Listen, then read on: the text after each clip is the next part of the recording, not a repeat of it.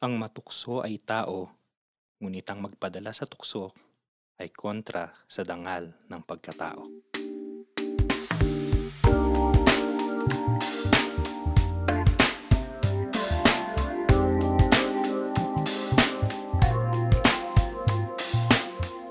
Ako po si Lennon. At ako naman si Russell. Welcome sa Tamang Usapan. Usapang may tama.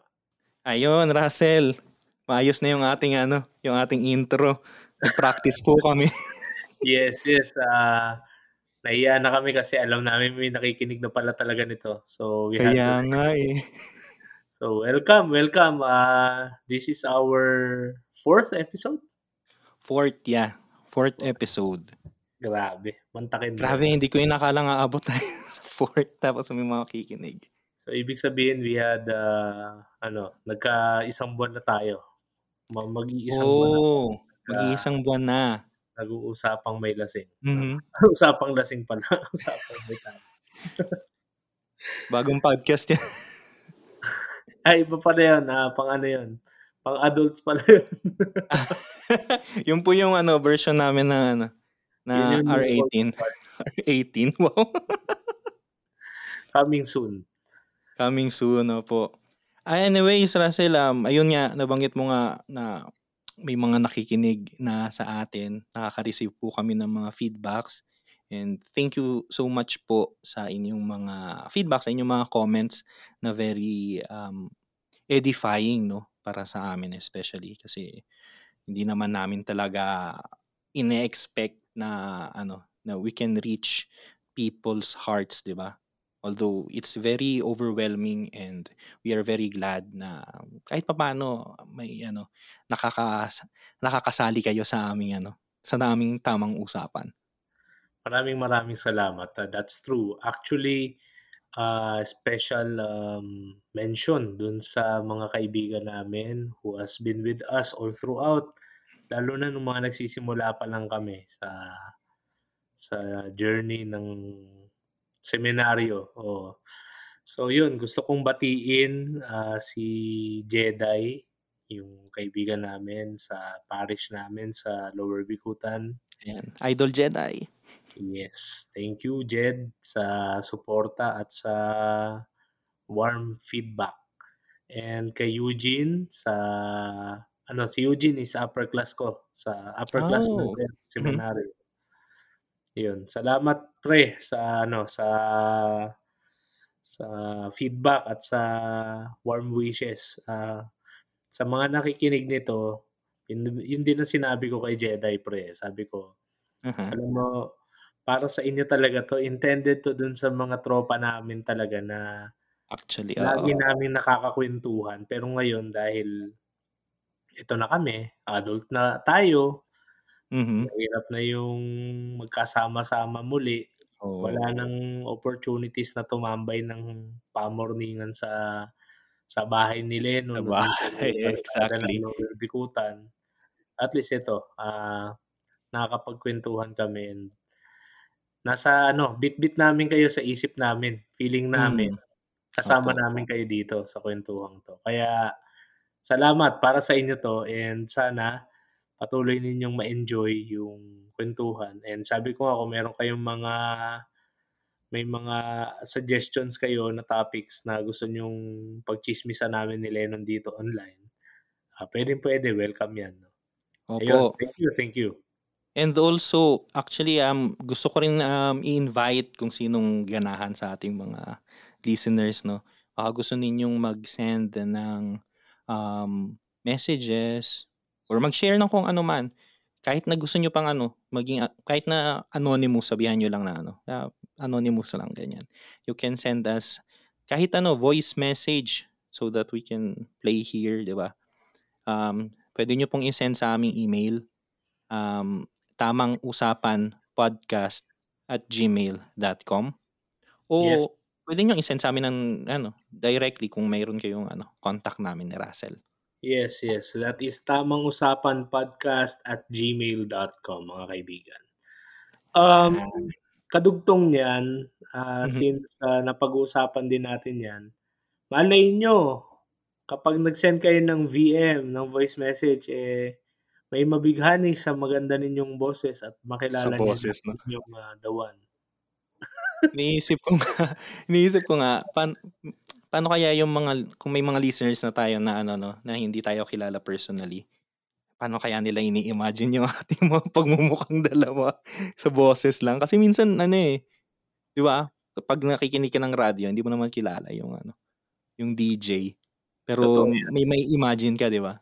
Totoo yan. Ah, so just to ano, to kick off our conversation, actually, ah, there was a time nung high school kami niyan ni Lennon na talagang hikahos kami sa pamilya and wala kaming wala kaming TV nun.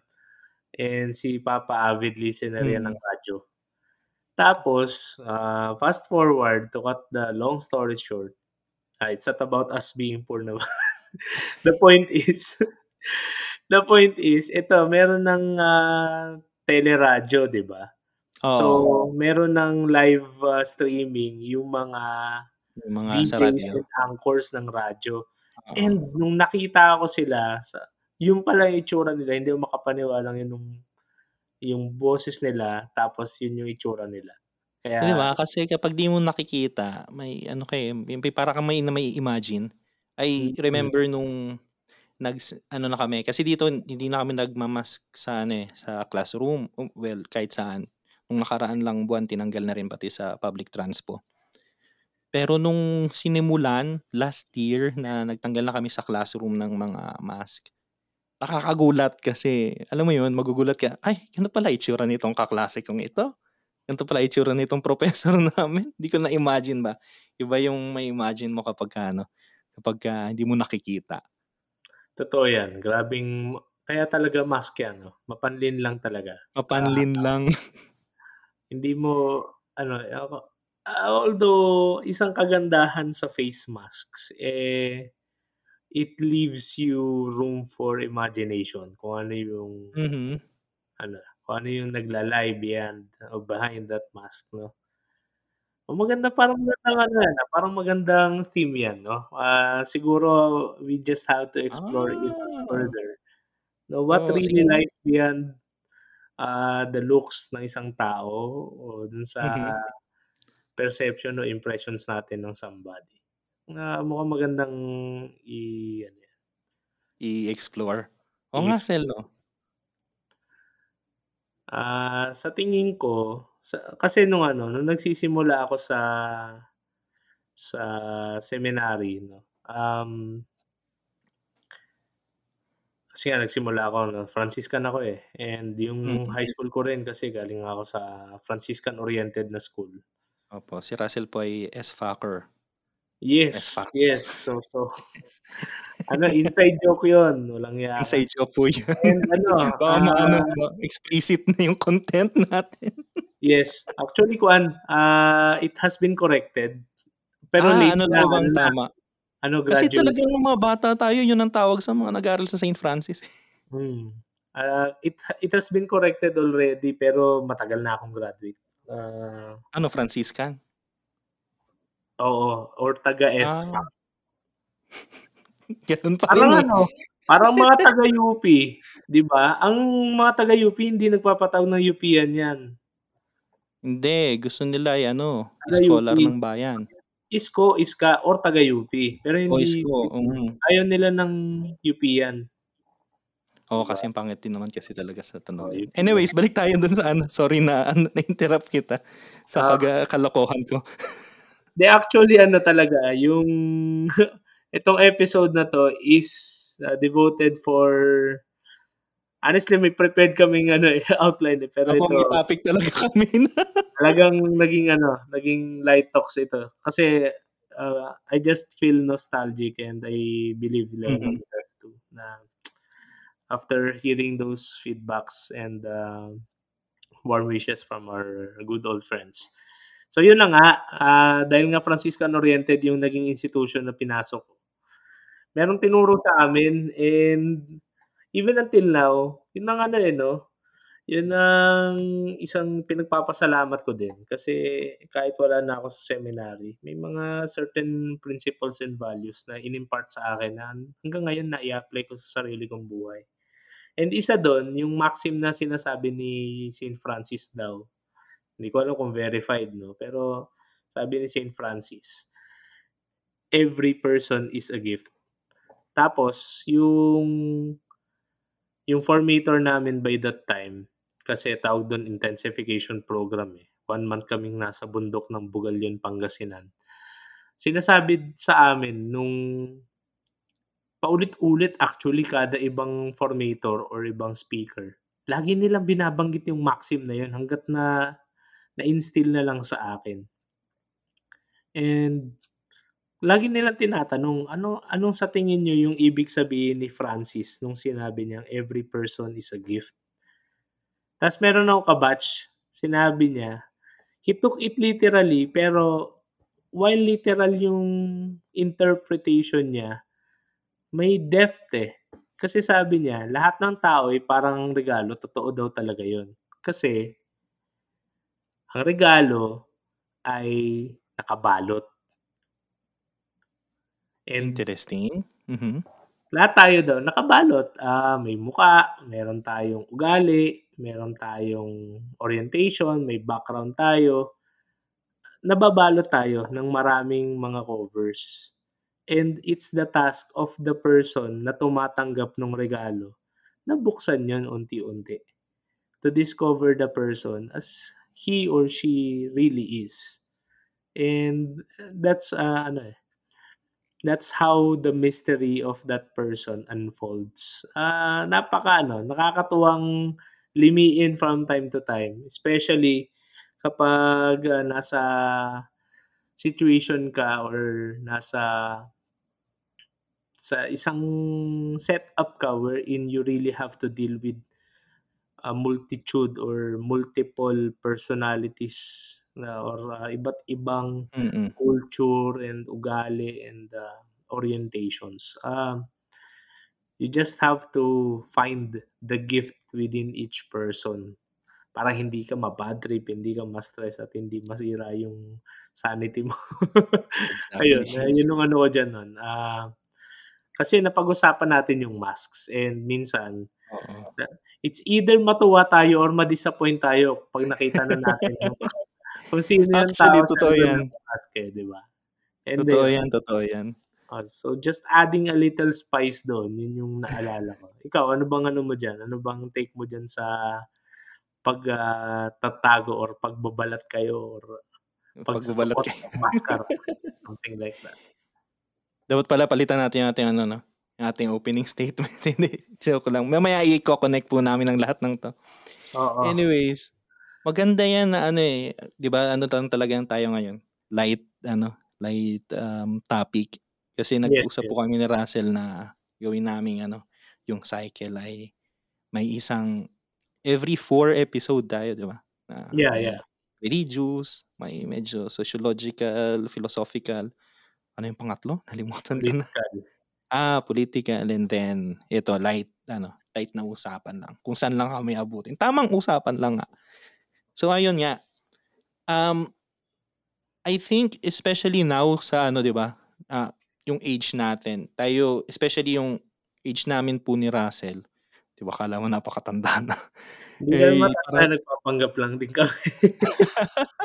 Walang wisdom sa katawan namin, puro yabang lang. Ayun nga po, eh, um nasa ano kasi tayo, eh, dahil tayo ay mga 90s 90s babies, 'di ba? Um, nandun tayo sa gitna nung nung generation before ng well, ng digital, um, revolution or start ng digital revolution. And tayo rin ay yung mga taong talagang naka-ano na, babad na ba na we have seen both worlds ng before ng advent ng mga smartphones. Ayan, smartphone na po sinabi ko, hindi na po cellphone katulad nung nakaraan. So Touchscreen, hindi na touchscreen. touchscreen, hindi na touchscreen. So ayun nga, 'di ba?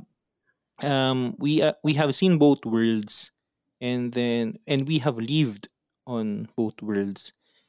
And I think, um, we are also the generation na mas I hope so, ah, hindi ko alam, at least ang pagkakaalam ko sa atin at sa mga kaibigan natin na ka-generation natin is that we are the generation na parang mas ano, mas conscious dun sa ano, sa we can say peligro eh actually ng um, digital world na magtago ka sa isang mask. Hindi lang yung physical na mask.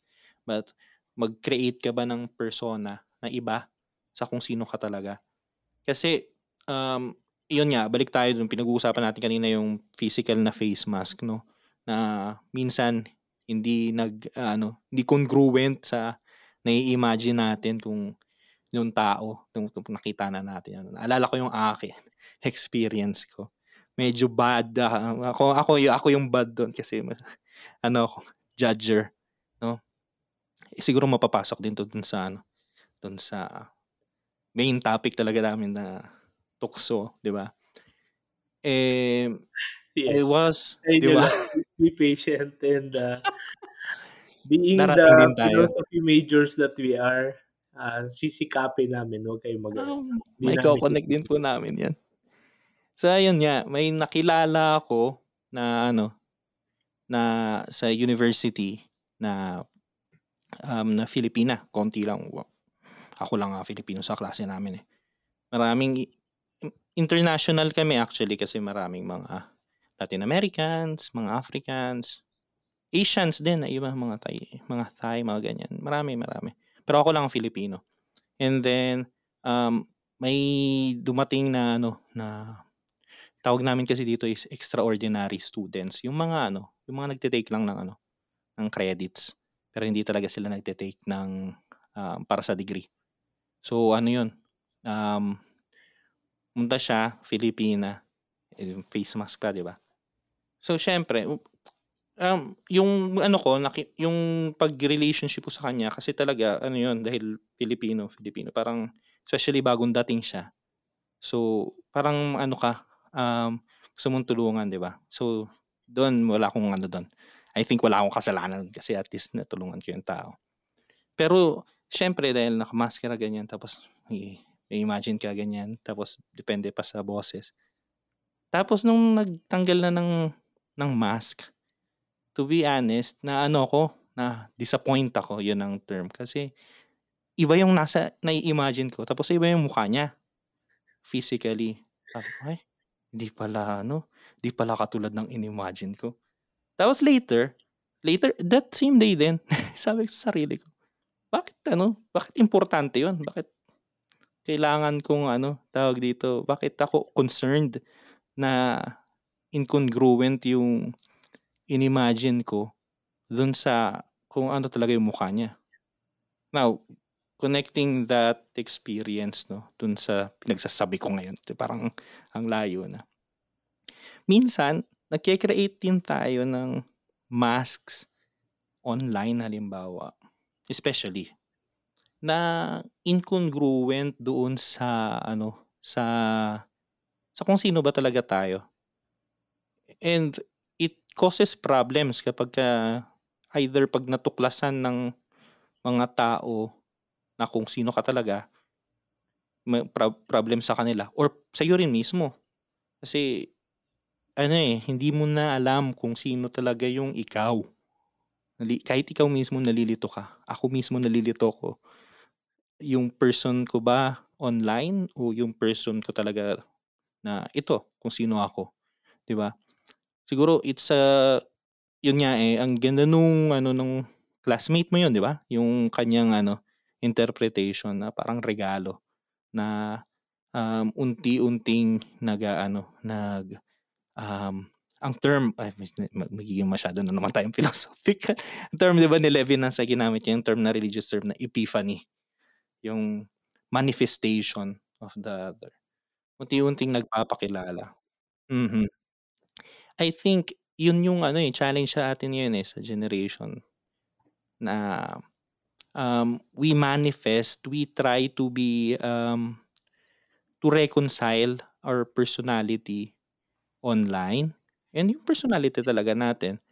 And then we manifest to other people And also we appreciate if other people are manifesting who are who themselves are talaga, 'di ba?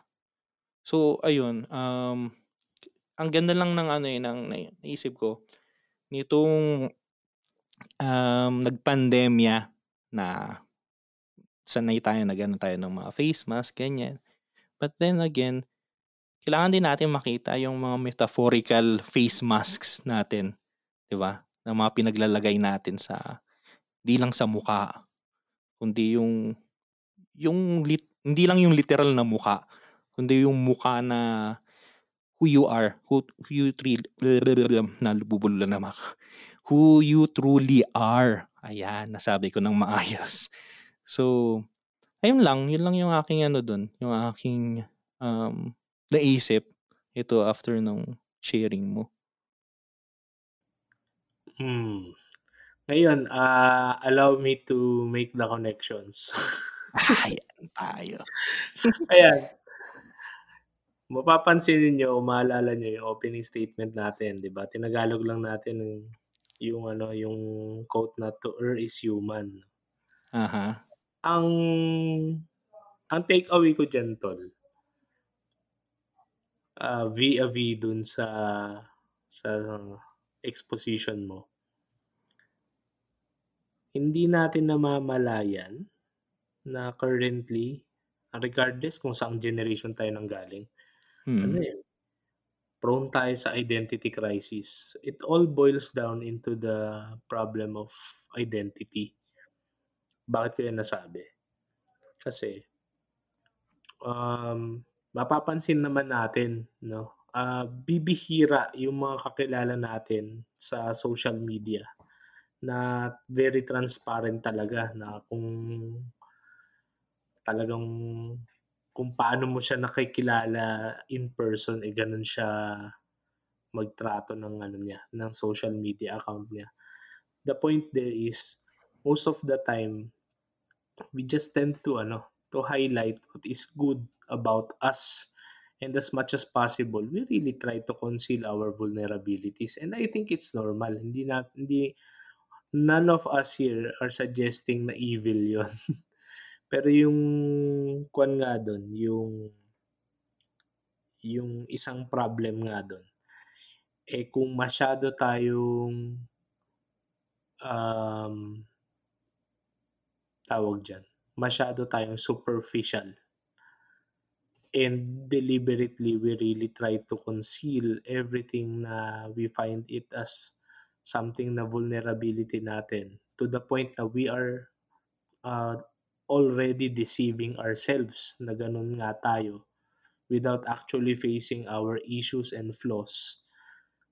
Dun papasok yung ano, yung pangalawang statement na baka yung pagka-succumb yung pag-succumb natin 'no, yung pagpapatalo natin sa temptation na mabuhay ng ibang life, bukod sa life na meron tayo ngayon, eh, baka ma-miss din natin yung identity natin, yung pinaka-pagkatao natin.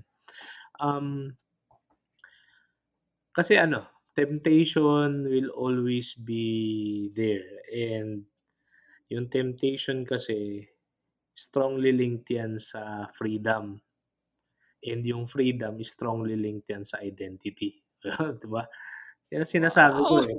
Makukuha mo talaga yung connection kapagka wala kang ano, wala kang plano sa buhay. Pero hindi ko alam kung may sense yun sa pre, pero yun ang ano ko diyan, yun ang take ko diyan. Kasi ano, eh, um 'di ba mapapansin mo sa mga posts, highlights, highlights 'no, highlights and kung hindi man highlights, practically diversions, distractions, memes, for example. As a back then I was ano, branded as meme lord, eh. Oh, mga meme lords po kami.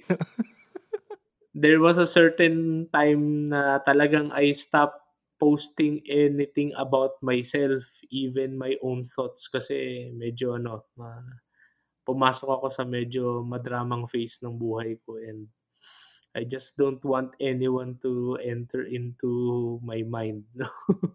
I just don't want them to know what's on my mind kasi nagtatampo ako ng something and gano'n, gano'n yung naging ano ko, coping mechanism ko. I just fed myself with, ah, distractions and yun din ang mostly shared content ko, memes and funny videos and talagang ano, you somehow 'no, ah, personally kaya ko yan nasasabi yung mga insights ko kanina.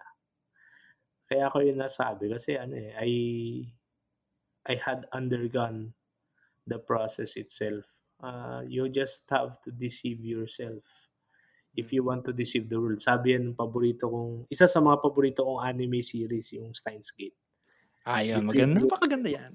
Oo, deceive yourself, deceive the world. Ayun, ah, um baka kasi, baka sobrang used to na tayo, baka sobrang nasasanay na tayo sa panlilin lang sa sarili natin, to the point na hindi natin ina-acknowledge na nililin lang na natin ang sarili natin and, ah namumuhay na nga tayo sa buhay ng something na hindi naman tayo. At to make it more simple, um, ito lang yan, eh. Sabi nga 'di ba, everything is egology, 'no, everything is a study of us of ourselves, 'no. Discovering ourselves every day, ah, our life is egology, 'no, is an is an opportunity to to truly understand who we are and what we really want. Ano yung purpose talaga natin? And bakit ko yan nasabi, yung along the process, along the process ng pagkilala natin sa sarili natin minsan parang bahay. Ah, yan, ah, ito tamang usapan 'no, personal na kuwentuhan lang din. Minsan kasi yung mga bahay natin di natin gusto kaya nga kami tambay sa simbahan nung bata kami. It's either magulo o madumi Hmm. o maingay. Kaya we find the comfort dun sa bahay ng Diyos 'no. Baka gano'n din tayo. Baka yun yung coping mechanism namin ni Lennon kasi we were oriented towards religiosity, towards spirituality. Eh, yung iba baka hindi naman yun yung naging avenue nila for coping and here we are, we have social media 'no. Baka ayaw natin sa sarili nating bahay. Kaya nag-e-enjoy tayo sa bahay ng iba. Mapapansin niyo yan kung kayo katulad ko, eh, nung bata, eh mas nag-e-enjoy maglinis sa school pero hindi mautusan maglinis sa bahay. Hmm.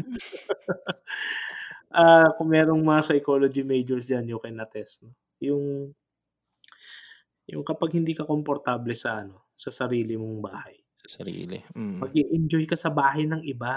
Talagang as in meron kang sariling identity. Halimbawa ako hindi ako Hmm. naghuhugas sa bahay namin, kung maghugas man ako talagang kailangan Oo muna nga, akong Sel, saksakin. hindi kita nakitang naghugas sa inyo. Oo, 'di ba? Ng plato ha, hindi ng puwet ha, baka naman isipin. Naghuhugas ako ng ano, ng poetry. Baka gano'n din. Baka hindi tayo nag-e-enjoy sa sarili nating bahay, Mm. 'no, yung identity natin, yung sarili nating tahanan and nag-e-enjoy tayo sa tahanan ng iba. Kasi naiinggit tayo kasi, "Uy, buti pa siya may ganitong klase ng ano, lifestyle, may ganitong klase Mm. ng achievements and ako wala." Ta-try nating tingnan dun. Ah, sa mga ganyang bagay mas madaling maintindihan yung concept ng tukso. Kaysa we all Actually, go mm. strictly theological about it or philosophical. Sa ganyan, eh, yung ah, generally kasi yung tukso puwede mo siyang i-define as dapat mong gawin, pero natutukso kang hindi mo gawin o hindi mo dapat gawin Mm. pero natutuksang gawin, parang ano ba, nauudyukan ka. Ayun, yun yung ano ko diyan, yung analogy ko diyan. It's Ah, about analogy. ourself and our own bahay. Bahay. Oh, 'di ba ang galing po ni Russell nai-connect niya, nai naibalik niya sa ating ano, sa ating main topic. Pero ayun nga, eh, ang ganda lang. Tama, tama 'yun, eh. Um, minsan kasi naa-idealize ba natin, especially yung buhay ng iba or ngayon sa ano ngayon, sa yun nga, pinag-usapan natin ng ano, yung ating pag-create ng other self sa ano, especially online. I think we idealize a life and yun yung gusto nating makita ng iba. And ba dahil nga meron tayong ano, um, we are dissatisfied of who we are at the moment, of what we have. I'm not saying na perfect na 'yan, but I'm saying what I'm saying is that sometimes 'di ba may ano nga yung sabi nga 'di ba sa anong tawag dun? Um, nakalimutan ko yung English term ng dicho, yung saying. saying, 'di ba may saying sabi ay ano, um um, ano? Na nawala tuloy ako. Um, proximity begets something, begets contempt, ayun. Proximity be begets contempt. Yun bang Familiarity breeds ah, familiarity, familiarity. Nalilimutan ko na nga. Ayun 'di ba pagka ano, pagka lagi na pagka pagka daily na ano, nandiyan sa'yo na yun yung ano, nakikita mo araw-araw, yun yung buhay mo araw-araw, minsan hindi mo na yun na-appreciate as something na extraordinary. Dahil nga ordinaryo siya. So, nagki-crea nagke-create sa atin ng desire na to try something else, to live someone else's lives, 'di ba? O life, kasi someone lang. So, someone else's life, 'di ba? So, um, ayun nagkakaroon ng gano'ng ano, ng gano'ng desire and that's normal, walang masama dun. Actually, that can be a drive for for progress, 'di ba? Para sa mga ano, sa mga pangarap, para maabot niyo ma-achieve yung iyong mga pangarap, that's good and all. But when we try to create a parallel world, parallel rea reality na incongruent na sa sa kung sino ka ba ngayon, we have to ask ourselves na from where is it coming from? 'Di ba? Yan pumapasok na tayo sa psychology. Mga kung meron pong mga psychology major dito na ano, gusto niyong mag-guest sa susunod para matulungan niyo rin kami. Oo, to Pero refute us. to refute us especially. Oo. Eh, yun nga po mga ano, mga katamang usapan. Um, pero bukod sa temptation actually ng ng not not sharing what you think, you really think, what you really are, um, yung pag-cover ba ng kung sino ka talaga. Bukod dun may isa pang ano, eh, I think na, um, contrary pero ano rin, eh, may tempti tempting din and that is yung oversharing. Yung sabi nga ng ano, um, ewan ko ngayon kung medyo ano, kilala na diyan sa sa Pilipinas. Pero ngayon dito sa Europa, may isang philosopher na buhay pa actu actually, na medyo sumisikat na marami siyang ano, mga libro na nata-translate. Siya ay taga-Germany pero Korean, Korean origi origin. Pangalan niya ay si Byung-Chul Han. Tapos may isa akong binasang libro niya, maliit lang. Well, Ah. kung nag-i-introduce ka niyan, siyempre kailangan mong padalhan mo ako ng kopya niyan. Hindi puwedeng, ah, hindi puwedeng hindi Ah. mo kilala yan. Ayan, practice ka na ng iyong ano, ng iyong Spanish dahil nakapag-Spanish ka naman nung college, eh. Kaya sige, sige. Sige, sige, sige. Anyways, ayun nga. Yung kanyang kasing critic, maganda yung critic niya actually, um, magugustuhan mo Russell 'pag nabasa mo kasi he's very Levinasian, very, um, Heideggerian nga rin, eh. And then, um, yung kanyang, um, critic sa current society, isa sa kanyang mga critics, ay yung tinatawag niyang culture of transparency. Yung ating society naging ano na raw, parang masyado ng transparent. Kasi hindi naman lahat ng bagay kailangan mong i-share, kailangan mong, um, maging transparent. May mga bagay na necessarily dapat secret or at least intimate. Kaya nga sinabing intimate, 'di ba? So, para lang dun sa mga ano, sa mga mates, sa mga within your um your intimate circle. Pero the problem is that ang ano kasi ang um, social pressure na matatawag natin ay pagka nakikita natin, makita mo sa ano, sa Facebook o sa Twitter, what are you thinking of? Sometimes na-overshare natin eh. Share, okay lang share ka anong kinakain mo. Okay lang 'yun. But sometimes we overshare things na without thinking about others kasi ang pag ano rin natin doon, pag share natin hindi lang 'yun tayo nagshi-share but also people are receiving that and people receive the message differently depende kung sino sila, kung anong nangyayari sa buhay nila.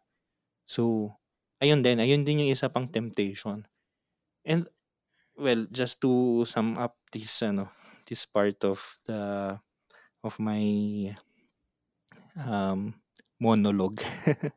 um ang ganda lang na ano na tama yung sinabi mo eh na understanding temptation in this context is very much uh, mas madaling maintindihan. I think ewan ko naintindihan niyo po kami pero I think mas madali siyang maintindihan kasi mas ano siya, mas daily. I mean, ang traditional kasi nating concept ng temptation ay ano, 'di ba? Temptation of the flesh. Yan yung Kasalanan. laging ano.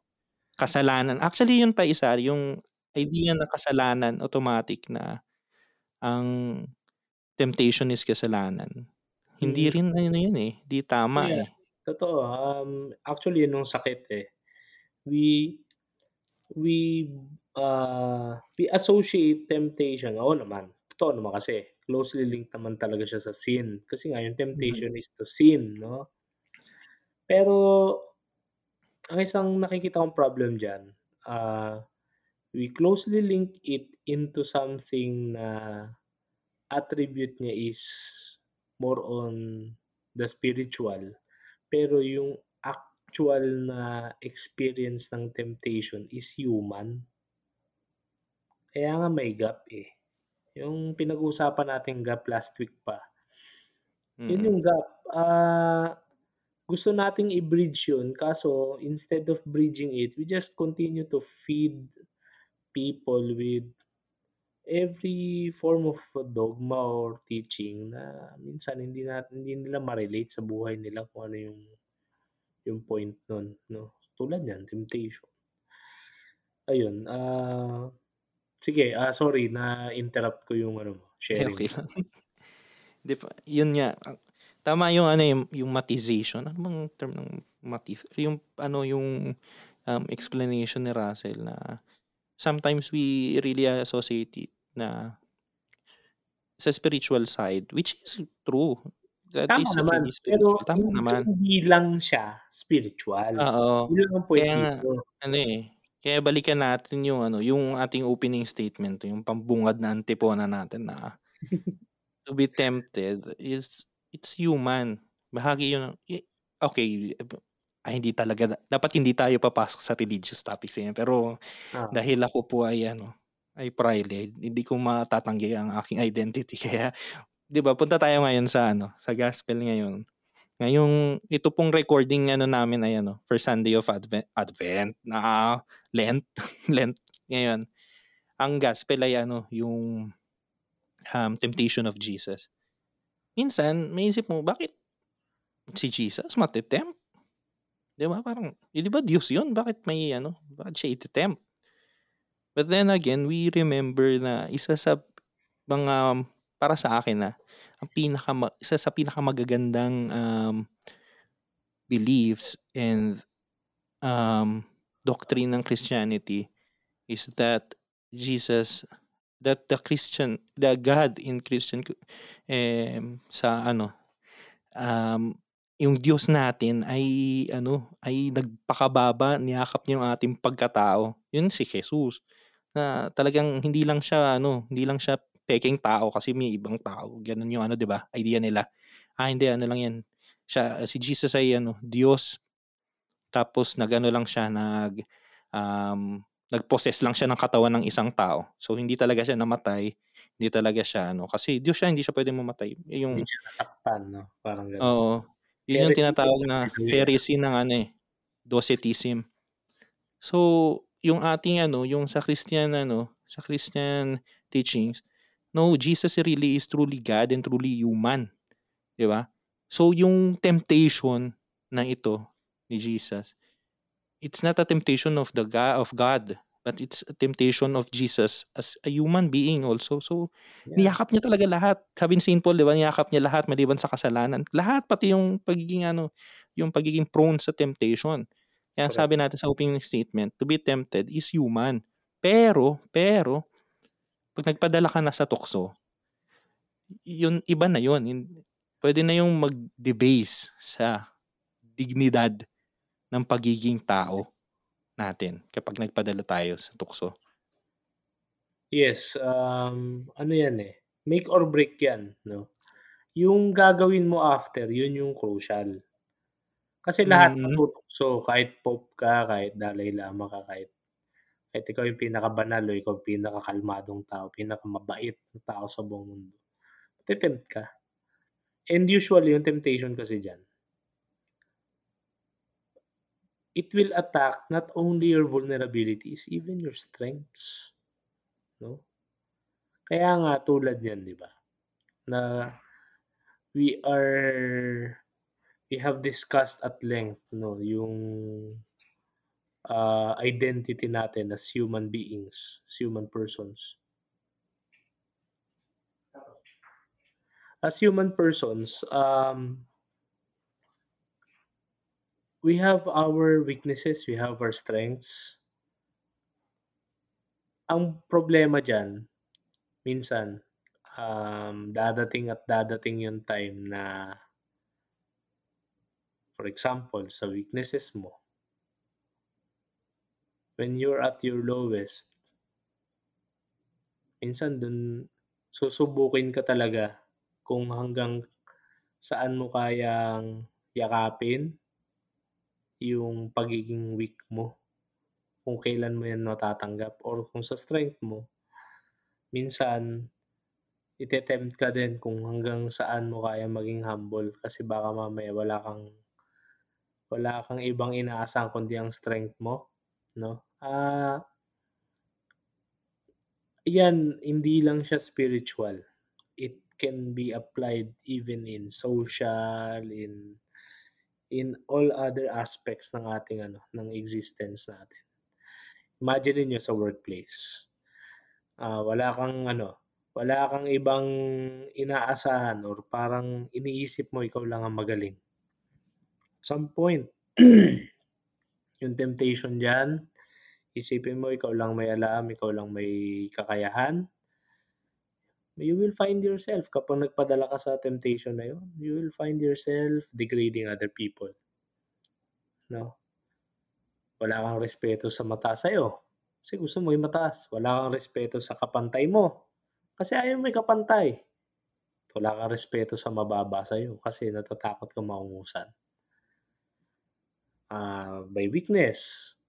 Meron kang weakness. It's either you conceal that weakness, magpanggap ka, you play a certain role, you wear a mask. At what cost? At some point, no? At some point, mapapagod at mapapagod ka sa pagpapanggap.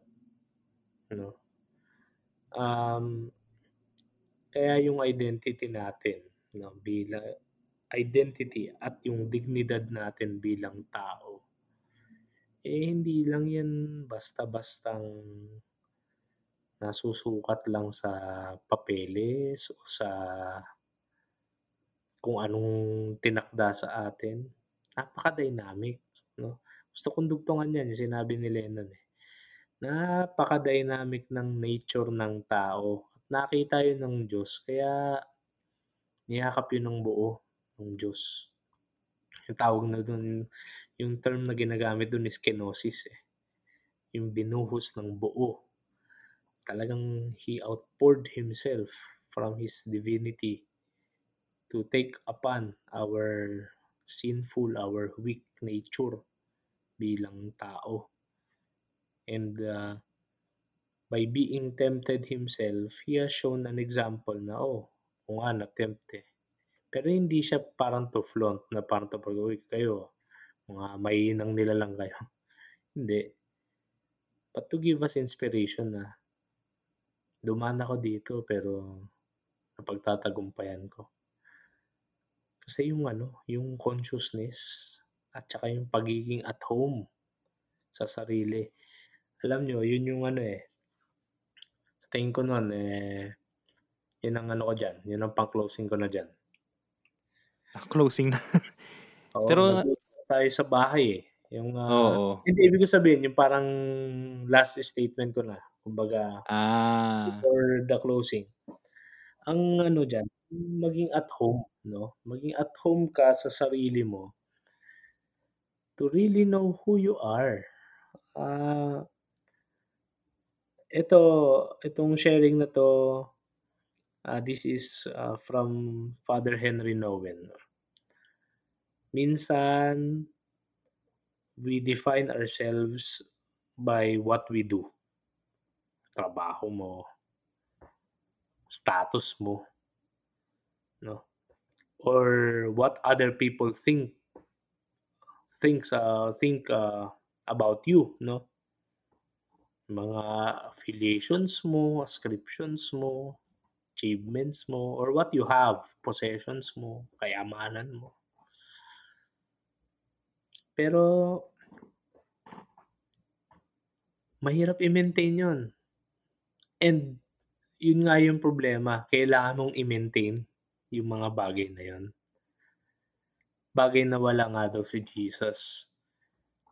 Si Jesus kasi hindi siya hindi siya focus doon. Ang focus niya dun sa at home siya dun sa identity niya. And yun yung actually pinaka-message na, eh, kaya siya dumating. Ano ba, sabi niya, "Well, I am the Son of God."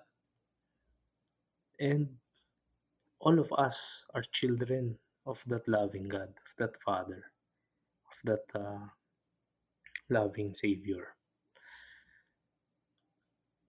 Yun, hindi mo kailangang i-maintain yun kasi hindi ikaw ang magme-maintain. By being anchored to that very identity, being a child of God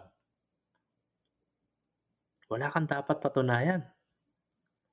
Kahit anong trabaho mo, kahit anong sabihin ng iba sa'yo, kahit meron ka o wala ka hindi ka mashi-shake. Kasi nakatanim ka na dun, eh, sa identity na yun. And kung lagi kang uuwi dun sa nag-iisa mong tahanan 'no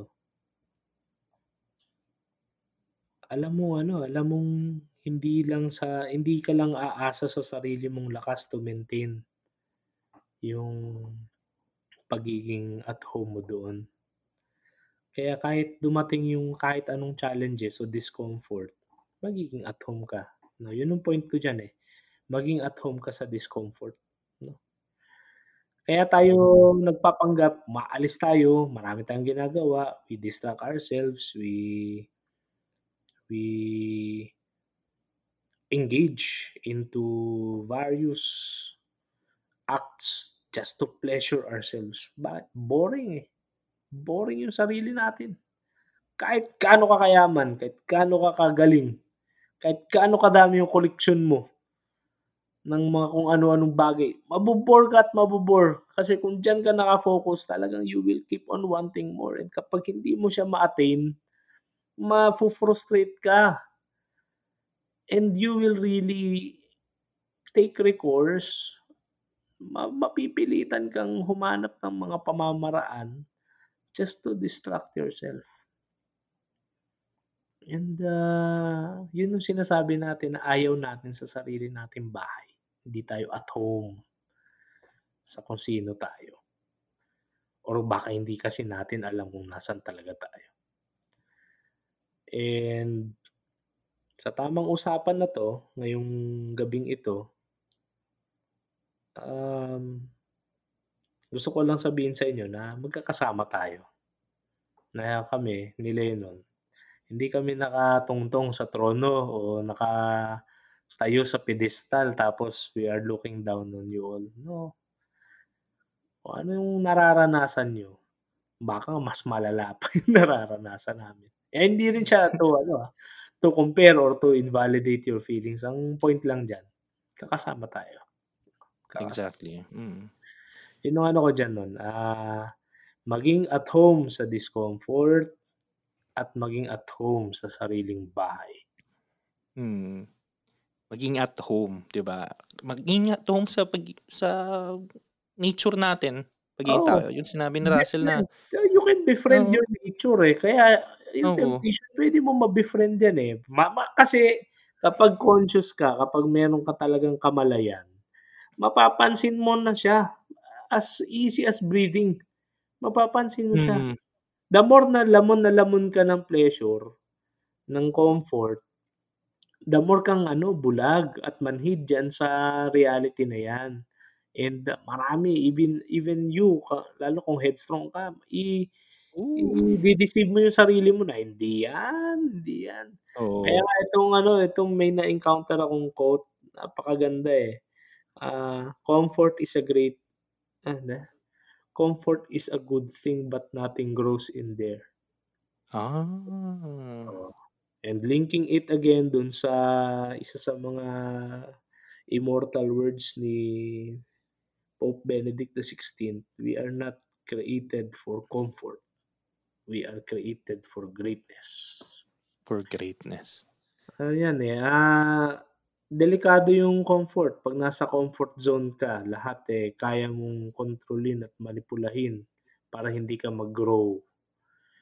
Pero lagi nating tatandaan yung lahat ng bagay sinusubok yan para mag-grow, para gumanda, humusay, Mm. 'no? Yung gold na naisusuot ninyo, yang pilak o yang diamond sa mga engagement rings ninyo, hindi yan magiging ganyan kung hindi yan nadarang ng sobra sa apoy. Kung di muna dumaan sa ano, sa purification, 'di ba ang grabeng Purification. purification. Oh, imaginin mo we are discussing John of the Cross sa 'Di ba? Nakarating. 'Di ba? Kaysa mag-ganon-ganon tayo, eh, ang point nun mga classroom lang sa seminaryo yung makaka-appreciate. Oo, actually. Ito, 'di Kasi ba? minsan ano, eh, um, ya yan pinag-uusapan natin yung human nature ng temptation ay parte ng pagiging tao natin. Kailangan Yes. nating yakapin yun, tanggapin natin na nate-tempt tayo. Pero Mm. ibang usapan yung magpadala. Pero tanggapin natin yung pagiging tao natin. Ang problema kasi minsan, ang idea natin ng nature, ng human nature is either dalawa. Either napakasama, napaka ah, evil, 'di ba lagi tayong may may is escission between ano, between body o nature and Mm. grace and spirit, which is wrong. Kasi kung ganun yung idea mo, you cannot call yourself a Christian because a Christian considers the whole human person. Kaya nga naging tao si Kristo. Pati yung katawan, pati yung body, pati yung nature, yun ay pati yun ay na-bless. So, tanggapin natin yung ating human nature. Be be at home, ganda nung ano nung, um, nung analogy ni Russell as a home, yung ating sarili. But it does not mean na we justify that. I justify, ah, okey, dahil tao ta 'di ba ano yan laging justification, "Tao lang naman ako, natutukso."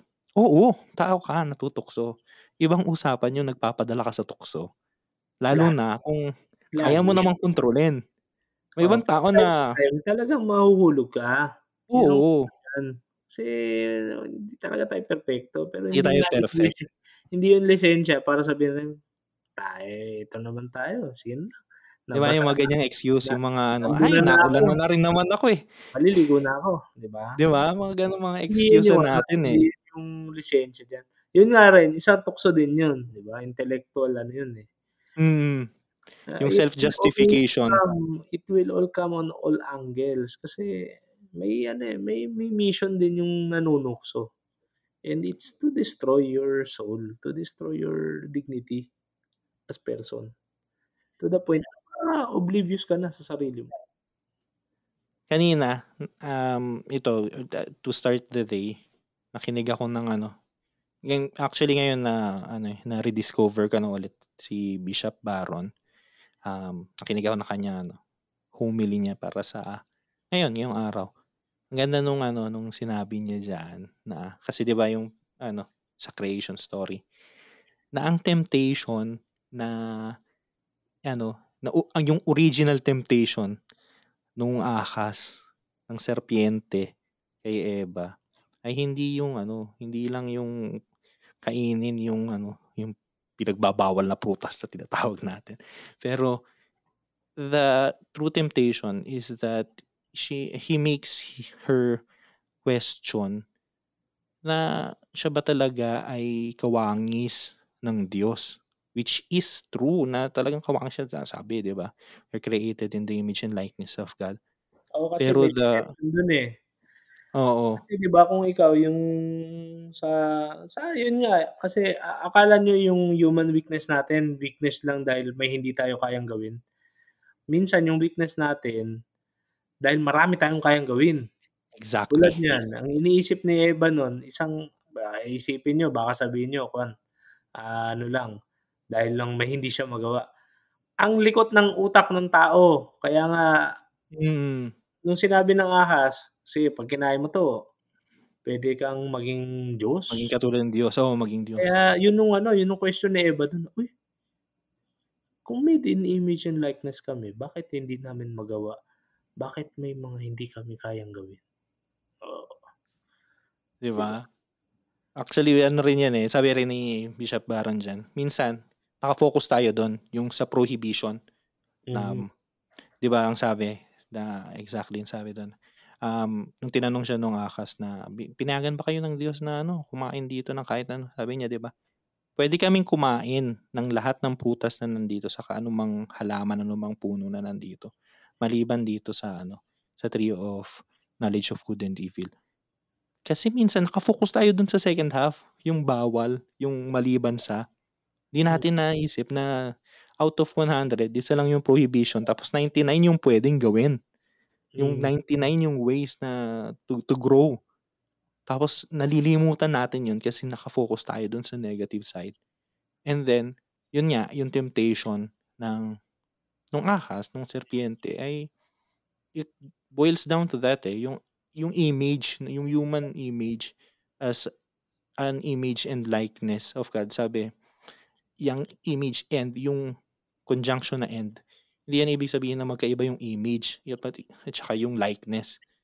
Should be, um, pareho yun, eh, it, ah, it encompasses yung 2 words na yun. It encompasses kung ano ba talaga yung human nature, yung yung yung humanity created in the image and likeness of God. Yun kapag trinanslate natin yun, may very ano yun 'di ba, very theological, very spiritual. 'Pag trinanslate natin yun sa social setting, yung image and likeness of God, ang translation nun is dignity, human dignity. Dun nanggaling yung yung dignidad. Kada tao, kada isa sa atin, we are born with ano, with human dignity. And part of that dignity, yan ay parte ng ating human nature. Isa rin yan sa mga yayakapin natin kapagka niyakap natin kung sino ba talaga tayo. At yan yung ano, dahilan kung bakit ipu-pursue natin na i-perfect kung sino ba tayo. We are, um, always on the we are not perfect, but we are always on the road to perfection. Kailan maging perfect? Hindi natin alam, hindi natin ano, walang ma pero posible ba? Well, we believe so, na we can reach that. That is actually the goal of ano, eh, of humanity. Hindi yung ano, minsan yan din ba punta tayo, um, yung temptation na imbes na, um, na i-consider natin 'tong buhay natin as a road to to perfection, to reach that goal, iniiba natin yung goal. Tinitingnan natin, ano bang ano, ah, immortality, 'di ba? Ah, immortality, yung ano nga raw, eh, um, yung mga attempts natin ng Ngayon 'di ba may ano na, may idea na nung tinatawag na transhumanism, yung ano daw, i lilipat yung iyong consciousness sa mga machines para mabuhay ka forever. That is actually not the road to perfection. Yun ay ano, temptation natin para i-deceive yung sarili natin para um, gumawa ng ano, ng bagong sarili na naman. Kasi nga, going back, ay, lagi tayong going back, we are not comfortable. We have not yet embraced ourselves, our humanity, and we are not comfortable at home, which is very sad. Yes, um, yun nga eh. Kasi dugtungan natin yan, yung prohibitions and yung lahat ng capabilities natin, everything is set, binigay talaga for us gratuitously pa nga eh. Mm. Magsisimula pa lang yan sa buhay natin. Imaginein mo. Imaginein mo na lang yung yung mystery ng buhay. No? Minsan kung focus ka masyado sa sa temptation or dun sa mga bawal gawin, you miss even the very mystery of breathing, maging buhay ka. Grabe. Grabe yung nami-miss natin sa life, no? Ah, baka ano, baka somehow along our journey, mas magkaroon tayo ng deeper appreciation sa buhay natin. Na yung buhay natin, beyond lang yan sa paghahanap ng pleasure. Although yes, uh, pleasure kasi, totoo naman, it can somehow um, it can bring something to us. Pero the end of the day, alam natin na ano, hindi yun yung end goal eh. Hindi yun yung end state ng ng buhay kung bakit tayo nandito. And we find deeper meaning sa buhay beyond pleasure. No? Siguro doon, doon tayo sa aspetong yun. In that way, we can be more we can uh, we can have more healthy um, perspectives uh, healthier perspectives on on the realities such as uh, temptation. Yung maganda maganda yung exposition ni Lennon on human dignity no?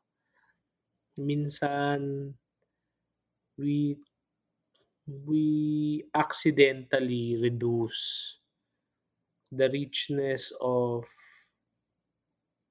of the spiritual realities tulad ng pagiging image at uh, likeness ng Panginoon. Nare-reduce natin into mere religious sentiments, no? and uh, we just find religion boring and uh, condemning and uh, irrelevant to us. Pero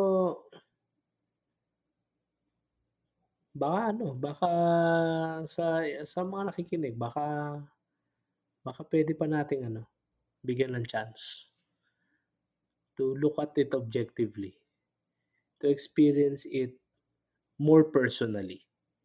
To make it personal. Na personally natin ng mga bagay-bagay. Baka baka mas makakita tayo, mas makatagpo tayo ng mas malalim na kahulugan.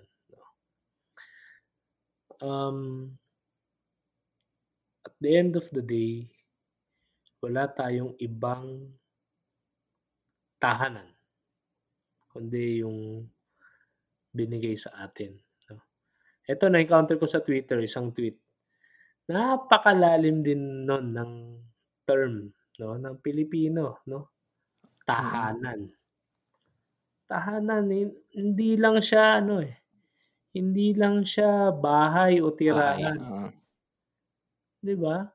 Tahanan from the root word tahan is Tahan, pagtigil sa pag-iyak, 'di ba sabi nung ano, nung author. So ang tahanan is nasaan ka kung nasaan ka kung saan tumitigil ka sa pag-iyak, parang gano'n. Ah, hindi ko Oo. makuha, hindi ko ma-pick up yung ano, eh, pero sana ma ma-ano, ma ma-capture niyo rin yung Oo, pero gano'n yung essence nung ano, nung Oo, kumbaga totoo. ah, ano, eh, hindi lang siya geographical na lugar 'no, tahanan, 'di ba? Kasi Kaya naco-confuse natin palagi 'no, tahanan, bahay o home, house gano'n din sa ano, sa 'Di English. ba? Oo. Maganda actually, ah, tahanan, tahan. Mm, kung nasaan ka titigil sa pag-iyak. Oo, With all eh, the minsan sufferings, with all the mm. experience yung tinatawag ng mga ng mga ancient writers, yung vicissitudes, vici vicissitudes, Vicissitudes. vicissitudes of life, 'di ba? Lahat Yep. ng suffering and pain and temptation and absurdities and, ah, minsan nga hindi maintindihan na bakit kailangan mangyari sa'yo ang mga bagay-bagay, ba't kailangang maranasan Hmm. 'yan, anong ginawa mong masama o anong ginawa mo at all to deserve such things. Nasaan ka ah, lulugar para tumigil sa Sa pag-iyak at pagluha, sa pag-iyak. 'Di ba Ang problema, kung hindi katatahan. mo na-appreciate yung lugar na yun, hindi Hmm. mo natatanggap yung tahanan. Oo, Which is hindi sa ano, oo. sa pag-uusap natin ngayon, sa ating usapan ngayong araw, sa ating tamang usapan, we are referring to to ourself, to who Hmm. we are, our identity, and our nature as human beings. Kung hindi natin tanggap yun, kung okey lang um, parte ng ano, ng pagkatao natin na gusto nating i-improve sa sarili natin. We are always people of desire. We are always people na we want the best, na alam mo yun, you are desiring something, 'pag nakuha mo na, magkakaroon ka ulit ng desire to have another thing na greater doon. That's part of who we are. That's that's okey, pero we have to first accept kung sino ba tayo sa ngayon, yung ating ngang identity, yung ating nature, and not deny that. So, hindi siya magiging ano, creation of another self, another identity, but rather in in enrichedness, enrichedness, oo, yung pag-e-enrich ba sa ano, sa sa atin, sa ating yung ano, yung identity natin. We are growing, yun yung laging ano, eh, yun yung, um, dapat natin laging matandaan. We are always on the yun nga, yung term na ginamit ko kanina is very spiritual, road to perfection. Pero Oo, kung i-ano natin, Avila 'yan. Oh, 'di ba? Kung ita-translate natin yun, na hindi masyadong spiritual, we are growing. We are always on on the process of growth. Pero puwede ka lang luma lumago, lumaki, kung alam mo kung naka-ano ka, kung naka-stand. Oo, naka kung nasaan ka, alam mo kung nasaan ka, nakatanim ka kung saan ka, 'di ba? Oo, At um, tanggap mo. yun ang pinagkaiba natin sa makina o sa ano, sa mga bagay. Kasi tao tayo, nag-iisip tayo, eh. Tayo, Mm. meron tayong sariling pag-iisip. We know in ourselves actually kung naggo-grow tayo hindi. Yung makina, kung hindi mo yan lagyan ng upgrade, hindi yan maggo-grow, hindi yan mag-upgrade. Exactly. Eh, tayo, kung nasaan tayo, meron tayong opportunity, meron tayong ano, eh, may say tayo. We can always decide kung maggo-grow tayo o hindi o hindi pa. Ah, parang ano yan, eh parang dahil nga nag-uusap nga tayo about being at home with ourselves 'no. Minsan ano let us be conscious and wary, beware of the temptation of of, ah deceiving ourselves now we are doing something for our growth. Of upgrading ourselves. Um, I Mm. I need this thing, I have to do this, I have to go here, I have to go do that, something like that. we really have to ask ourselves kasi baka nga waste na naman ito on deceiving ourselves na hindi tayo at home nga kasi sa sarili natin. Uh, we will all we will always know if if it is really meant for us if we we are experiencing growth no and we cannot just simply grow on ourselves kaya nga ang ganda rin nung ano ang ganda nung mga analogies no yung mga images na ginagamit natin sa kwentuhang ito yung nakatanim para malaman mong nag-go-grow ka, kailangan mong malaman na nakatanim ka and hindi mo lang tatanggapin yung pagiging tanim mo, kailangan mong tanggapin yung lupa na bumabaon sa'yo, yung putik, yung kadumihan, yung Oo. yung ma-expose ka sa araw, hindi man nakakatuwa yan, hindi naman masaya yan lagi. Yung malunod ka minsan sa tubig, hindi Hmm. man yan, hindi ka man perfectly madidiligan. Eh, mga iba dito naghahanap ng dilig eh. Mga metaphorical na dilig. Bago kayo magpadilig o bago kayo madiligan, tingnan niyo muna kung yan bang yan, it will make you know yourself better o it's just another excuse to give into pleasure na senseless. Wala namang size. Mm. After all, you can live without it naman, 'di ba? Ayun, yun yung ano natin diyan nun, yan ang, ah, take away natin diyan sa 'di ba? Nakarating tayo dito. 'no. Grabe yung usapan napaka natin, Russell. Kung saan-saan tayo nakarating. Spontaneous talaga 'tong kwentuhang 'to, ah, Mm. so Opo, kasi think pinag-usapan talaga namin ni Russell na ano, eh, na this episode will be the light-hearted well, light-hearted ba naging usapan parang ano, eh, seryoso pa rin. Hmm, Pero ayun nga, mas spontaneous. Oo, pero that's, ah, how we intend uh, intended, uh, this program to be, eh, yung Mm. we just air out what we think is What we think. na Ganito po kami talaga tunay na mag-ano, mag-usap Ito talaga kwentuhan namin 'no, hindi kami Oo. eto nga Hmm. medyo ewan ko medyo filtered pa 'to ng konti pero Filtered pa 'to, friend? oo, pero ganito talaga kung anong tumatakbo sa mga isip namin. Eh, sayang Mm. naman kasi maraming bagay akong natututunan kay Lennon. And Ako baka rin po kay makatulong din Russell. sa ano, sa makatulong din sa inyo 'no. Sa inyo, mm.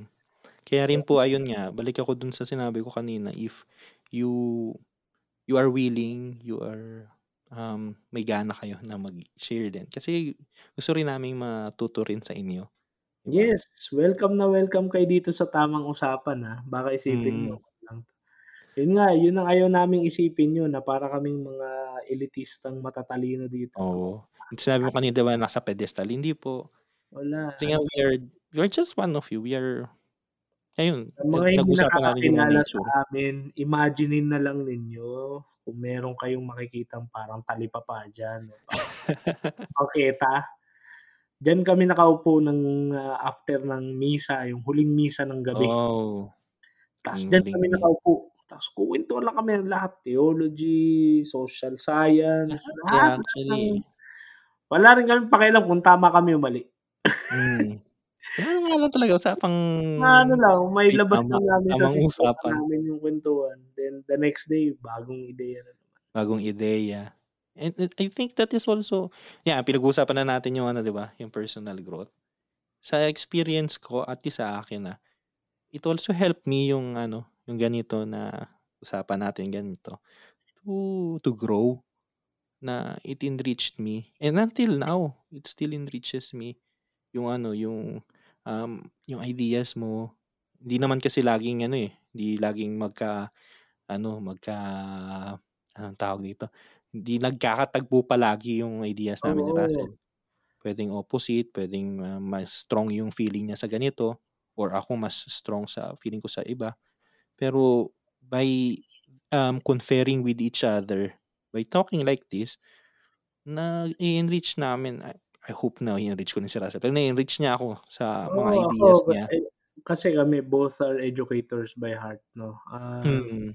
minsan minsan ma mapapansin ko na lang na a-apply ko minsan sa pedagogy ko.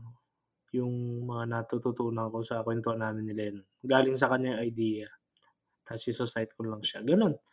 Gano'n din, ah, ano, eh, ah, tawag diyan ang point lang diyan sa pagkakaibigan 'no, kung kayo may katropa kayo ngayon tapos hindi kayo nagkakakuwentuhan, eh, minsan, ah, kamustahin niyo and Oo. ang masasabi ko lang diyan, walang may monopolyo ng galing, ng talino.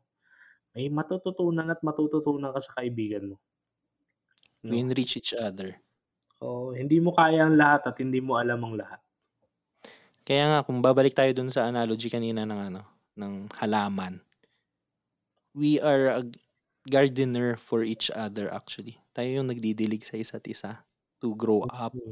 'no? Correct. When we accept that we are plants, wow, and we accept our leaves, we accept the land, yung lupa, yung The putik, soil, yung yeah. lahat-lahat, yung soil.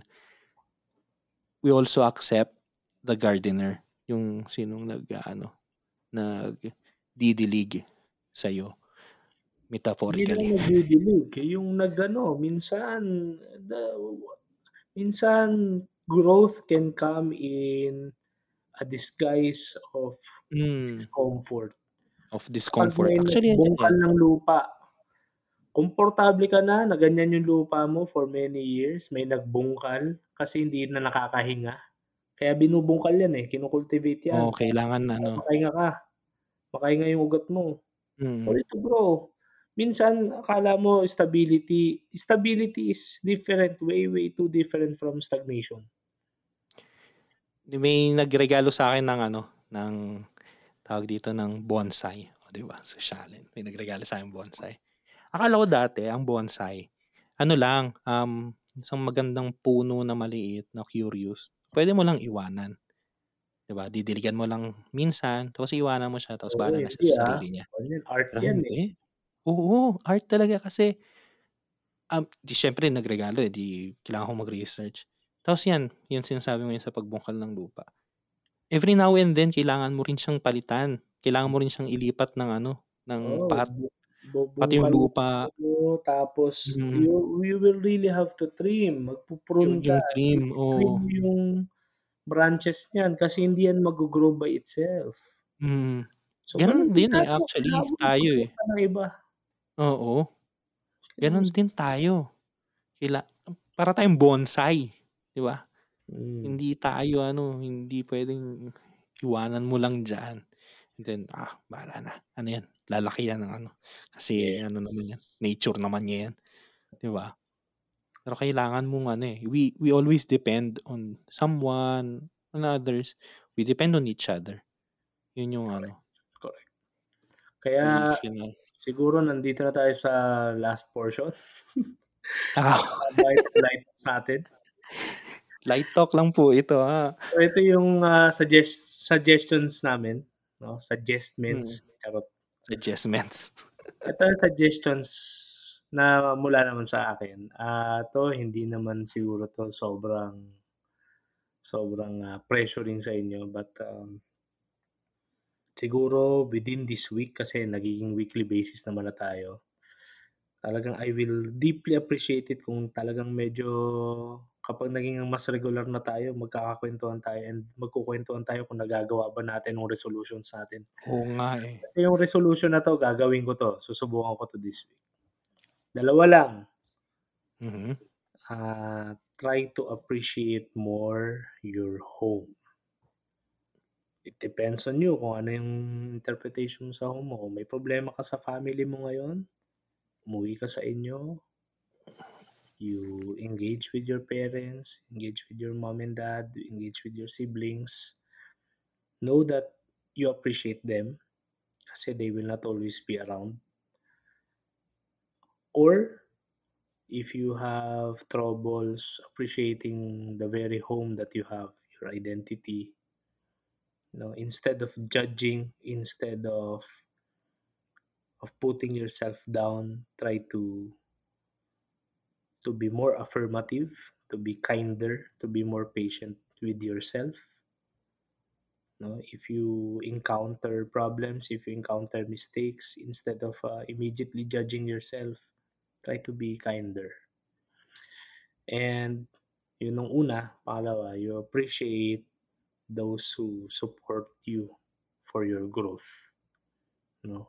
Uh, minsan, if you can't uh, meet them in person, if you can treat them for a cup of coffee or a good meal, just message them and just thank them without agenda. Wag yung may message mo tapos, eh, may kailangan kasi ako. just message them na kamusta ka and uh, kahit huwag mo na i-cite itong podcast, sabihin mo lang, naalala kita bigla eh. And uh, gusto lang kitang kamustahin and I just want to thank you for for one time that uh, when I was so down, you did nothing but just simply listen to my rants and I am what I am now. I am stable now because of you. And uh, yun, uh, appreciation of uh, of it's all part of appreciating who we are. And uh, who we are will on, will always involve people around us. Hindi lang tayo sa sarili natin. Ayun, yun ang akin. Thank you. Ayun, thank you Russell. Um, ang akin naman, well, I think um, yung akin ay ano, hindi magagawa in one week. Depende sa free time ninyo. Um, pinag-usapan natin kanina yung ano, yung strengths and weaknesses na pwedeng maging tempting na you um, yung strength either by strength or by your weakness pwedeng maging ano maging cause ng temptation maging cause to um to deny your identity of who you are and um to create another well a parallel um reality so i think kanina inisip ko ano kaya nga ano ko isa-suggest ko isip ko ano gawa ng lista ng strengths and weaknesses. But I think more than that, isang magandang ano, um, magandang exercise din um, when you have a time, free time, um, if you can write, hindi naman kailangan nobela, pero ano lang, tamang ano lang, tamang sulat dahil tamang usapan to. Tamang sulat lang, kahit ilang pages lang. Try to write your your autobiography, your your life story, highlighting yung ano, yung kung sino ka, yung identity mo along the way with your strengths and weaknesses that you have discovered in yourself along the way. So it involves kaya sabi ko hindi to pwede ng ano, baka baka sa iba, may iba na pwede. Pero sa iba siguro hindi pwede ito ng isang linggo lang. Kasi it involves um, reflecting, discerning, hindi lang yung pag-alaala, pero yung tunay na meaning ng pag-alaala na aalalahanin mo, hindi lang yung kung anong nangyari, kung hindi pati yung anong nangyayari sa loob mo. Di ba? And then you try to analyze that, try to write that, and then later, you go back, you read it, and then malay mo may ma-discover ka, di ba? Na, ah, meron, ito pala hindi ko na-appreciate. Ah, ito pala ay ganito, ganyan, di ba? So, it's part of, yun nga, appreciating and accepting yung iyong tahanan. Yung iyong um, home. Yung iyong identity. Yung iyong dignity. And um, nasabi na ni Russell, gusto kong i-ano, i-second the motion. Yun nga, maganda yung you appreciate the people who are around you who are um who helps you to grow. Kasi we do not grow na tayo lang individually. We always grow as a group as a community. So you take note of that then dun sa ano sa iyong autobiography sa iyong life story sino itong mga tao sino itong mga tumutulong tumulong para maging ikaw, para matagpuan mo at um, matanggap mo yung ikaw at yung magiging ikaw. Dahil nga, nasa road to ano tayo, to growing to perfection. So, ayun, ayun ang aking ano, yun ang aking um, suggestion, no? Practical suggestion So, hindi ko alam kung ano, depende yan. May iba na magagawa yan kaagad. May iba na matagal-tagal, 'di ba? Pero ma ma-enjoy niyo yan kapag ano, 'pag binasa niyo afterwards yung ano, yung inyong life story. Iyon. Gentle note, itong mga suggestions na 'to, don't, uh, look at them as, uh, challenges for sprint. Challenges. Parang tatakbuhin niyo 'to tapos just have to meet it eventually. Uh, try to look at it as a marathon kasi nga nasa road tayo, 'di ba? Ay. Me yung lifetime 'to, lifetime. So, anytime sa sa Hmm. lifetime ninyo puwede niyo 'tong i-apply. Baka puwedeng Eh nakikinig kayo ngayon tapos ano, hindi niyo pa na ano, hindi niyo pa Oo. na-appreciate. And then comes a time na, "Ah, narinig Yeah. ko 'to dun sa tamang usapan, ah, gawin ko nga. Try ko Yes. lang." 'Di ba? Kasi nga sinasabi ng teacher namin, "The teacher will come once the students are ready." Hmm. So, huwag niyong pipilitin 'no, kasi proseso 'yan. Proseso. Ayun yung ano actually, um, I think yung isa sa mga keywords ng ating episode ngayon, proseso. Ng ating ano, human life is a process. So, kailangan nating yakapin yung proseso na yun. Including the temptations. 'Yan. Including the temptations. Parte ng proseso 'yan. Kasi kung walang temptation, walang ano, walang growth, walang hindi yun magiging magiging imposible ang growth. Hmm. And yung winning, 'di ba? Kapag, ah, grabe yung fulfillment kapag na-realize mong Mm. napagtagumpayan mo ang isang temptation. And it becomes a habit. Exactly. Winning becomes a habit for you. So, ayun. Eto na nga po.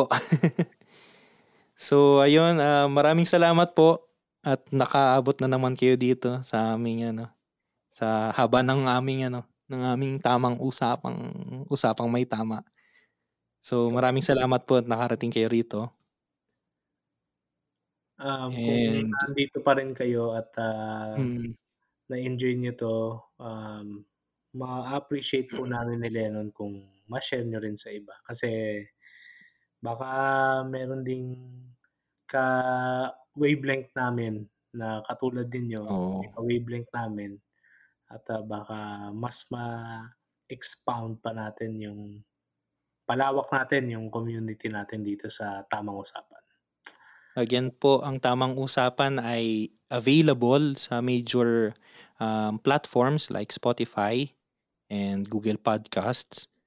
And, um, hopefully, ah, ma-expand pa po namin yung availability.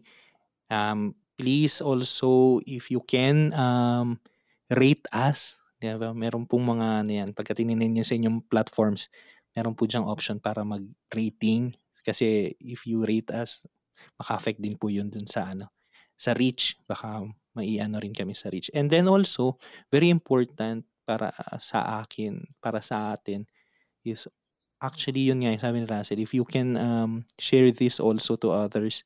Kasi we are we are starting. So, um, bago pa lang kami, wala ano pa lang kami, umaasa pa kami sa word of mouth pa na recommendations ninyo. Baka may kakilala kayo na interested din sa mga ganitong uri ng usapan. O baka mga tao na you think na makakatulong sa kanila kahit papaano, kahit na ganito lang kami talagang mag ano, mga usapan namin ay mga may tama lang.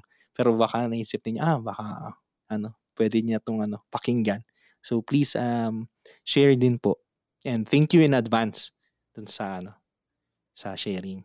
Yes, yes. And kung meron kayong sariling kuwento na gusto niyong ibahagi sa mu sa mundo 'no, kasi malawak naman ang reach nito kung tutuusin. Mm. Or meron kayong feedbacks o meron kayong gustong mga tema na gusto naming pag-usapan, ah, please feel free to, uh, send your feedbacks or messages.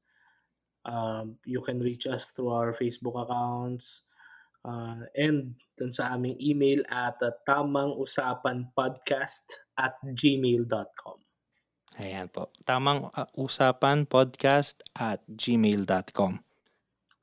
And, ah, dahil diyan, isang makabuluhang, ah, linggo na naman yung nagdaan and, ah, we are all wishing you to be safe and healthy. sa darating na linggong ito at sana maging matagumpay kayo sa inyong mga balak gawin at sa inyong mga trabaho at maging healthy kayo at ng mga pamilya ninyo. Muli, ito po si Russell. At ito naman po si Lennon. At ito ang Tamang Usapan. Usapang may tama. Good night. Bye-bye.